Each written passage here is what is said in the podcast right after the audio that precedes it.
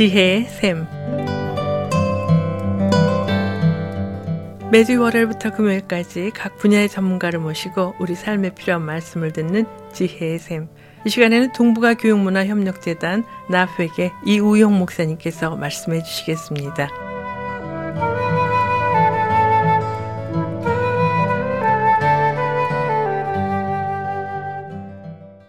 안녕하세요. 이우영 목사입니다. 이 시간에는 통일의식의 변화이라는 제목으로 말씀을 나누고자 합니다. 얼마 전 여의도 연구원이 2014년 전국 20대, 30대 남녀 직장인 1135명을 대상으로 설문 내용을 했습니다. 북한을 어떤 대상으로 인식하고 있는가라는 그런 질문에 36.7%가 적대한다 이렇게 답했고요.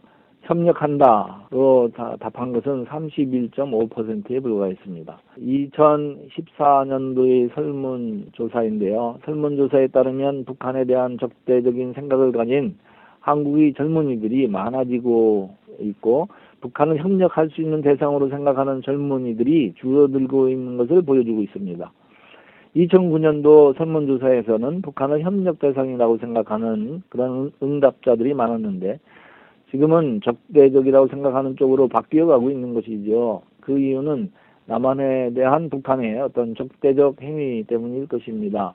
북한에 대한 동반자로 생각하고 협력의 대상으로 생각했던 한국의 20대가 천안함 사건 연평도 포격 사건을 거치면서 가장 적대적인 연령층으로 탈바꿈을 한 셈입니다.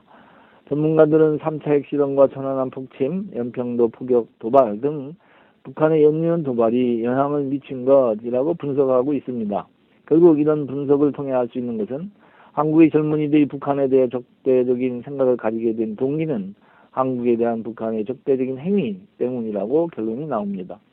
남북 당국 간에 서로 적대적인 행동을 하거나 긴장을 조성하는 행위를 하게 되면 결국 그것은 한국 국민들에게 북한에 대한 적대적인 생각을 가지게 한다는 설문조사 결과인 것이죠. 따라서 당국자들은 이런 적대적인 행위가 민족의 통일에 절대로 도움이 되지 않는다는 것을 알았으면 좋겠습니다. 이런 영향으로 인해서 통일 의식에 미치는 어, 한국 젊은이들의 의식 변화도 주목하게 되었습니다. 서울대 통일평화연구원의 통일의식 연간 조사에 따르면 20대의 경우 북한은 협력 대상이라고 응답한 비율이 2009년도에는 61.6%, 굉장히 높은 수치였죠. 그리고 2010년도에는 41.9%좀 줄었습니다. 그리고 2013년도에는 31.6%로 급감을 했다고 전하고 있습니다. 반면에 같은 기간 동안 북한은 적대 대상이다라고 응답한 20대의 비율은 2009년도에 8.8% 아주 소수였습니다. 그런데 2010년도에 13.5%로 증가했고 그리고 모든 연령층에서 가장 높은 20%를 2013년도에 기록하고 있습니다. 북한을 협력 대상으로 보았던 젊은 층이 급격히 감소하고 반면에 적대 대상이라 보는 젊은 층은 증가하고 있다는 설문조사 결과입니다. 여의도 연구원의 설문조사와 비슷한 결과를 보여주고 있습니다.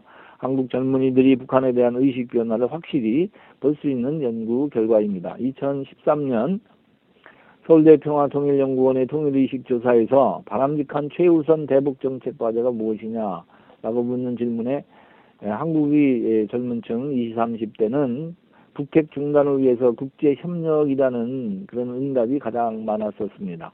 그러나 1년 뒤 이러한 통일의식은 2014년도 1년 후에 들어와서 변화되고 있습니다.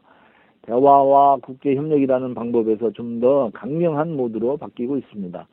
2014년도 여의도 연구원 조사에서 20, 30대의 젊은이들의 58.1%는 북한이 핵무기를 포기하지 않을 경우 국제 공조가 아니라 인도적 지원을 중단해야 한다 하고 답했고요. 북한의 군사 도발에 대해서 바람직한 정부 대응은 군사적 대응이 거의 39.7%로 가장 많았고요. 대화를 통한 해결 19%밖에 되지 않았습니다. 북한에 대한 인도적 지원을 중단하고 북한의 군사 도발에 대해서는 대화보다는 군사적 대응을 해야 한다는 의견이 더 많이 나타났습니다. 이런 젊은이들이 북한에 대한 의식 변화는 한국 정부의 대북한 정책에도 반영되리라고 예상할 수 있습니다. 한국 젊은이들이 북한에 대한 인식이 점점 강경해지는 것을 알 수 있습니다. 북한의 핵무기 개발이나 군사적인 도발이 젊은이들에게 위협으로 느껴지고 있는 것을 볼 수 있죠. 북한이 취하고 있는 강력 노선이 한국 젊은이들의 마음을 북한으로부터 멀어져 가게 만들고 있습니다. 그럼에도 불구하고 통일에 대한 생각은 반반으로 갈리고 있음을 보여주고 있습니다. 응답자 중 48.6%는 통일이 필요하지 않다고 답했고 통일이 필요하다고 응답한 것은 51% 수준을 보여주고 있습니다.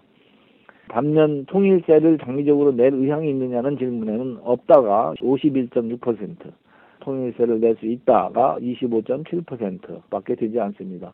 이 설문조사는 통일에 대한 의견은 반반으로 갈리지만 재정적인 지출을 감수하면서까지 통일을 지지하고 싶지 않다는 의견이 다수인 것을 보여줍니다. 통일에 대한 한국 젊은이들의 의식 변화를 살펴보면서 알 수 있는 것은 통일은 점점 멀어져 가고 있는 그러한 정황적인 근거들을 찾을 수 있다는 것이죠.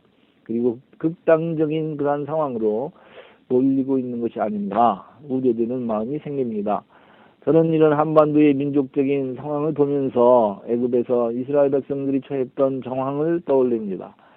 바로의 철권 통치 밑에서 노예를 잡혀서 중노동과 매질에 고통당하고 또 이스라엘 민족을 말살하려고 하는 말살하려고 태어나는 사내 아이들을 다 죽이던 그 폭군 바로와 맞서서 싸울 수 있는 이스라엘의 지도자는 그 당시 한 사람도 없었습니다.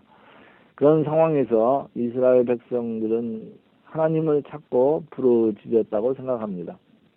주례급 3장 9절로 10절에 보면 여호와께서 이르시되 내가 애굽에 있는 내 백성의 고통을 분명히 보고 그들의 감독자로 말미암아 부르짖음을 듣고 그 근심을 알고 내가 내려가서 그들을 애굽인의 손에 건져내고 그들을 그 땅에서 인도하여 아름답고 광대한 땅, 적과 끝이 흐르는 땅, 그 가나안 족속, 헷 족속, 아무리 족속, 구리스 족속, 히 족속, 여부스 족속의 지방에 데려가려 하노라. 이제 가라 이스라엘 자손의 부르짖음이 내게 달하고 애굽 사람이 그들을 괴롭히는 학대도 내가 보았으니 이제 내가 너를 바로에게 보내어 너에게 내 백성 이스라엘 자손을 애굽에서 인도하여 내게 하리라. 하나님께서 모세를 부르시고 모세에게 명한 말씀입니다.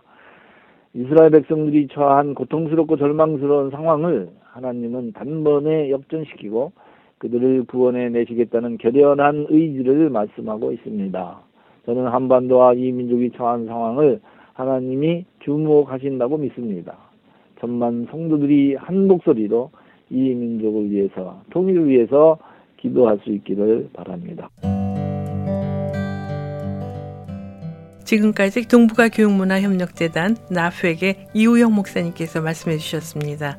지혜의 샘 오늘 들으신 내용은 극동방송 뮤지지사 홈페이지 usk.febc.net usk.febc.net에서 다시 들으실 수가 있습니다. 이 시간 방송을 들으시고 지혜의 샘 프로그램이나 극동방송에 대해 더 자세히 알기 원하시는 분은 연락 주십시오. 전화와 지역번호 562-448-1782 지역번호 562-448-1782로 연락 주시거나 극동방송 뮤지사 이메일 주소 koreadept@febc.net koreadept@febc.net으로 문의하시면 자세히 안내해 드리겠습니다. 아름다운 음악과 기쁜 소식을 전하는 극동방송에서 보내드린 지혜의 샘 오늘 순서를 마치겠습니다.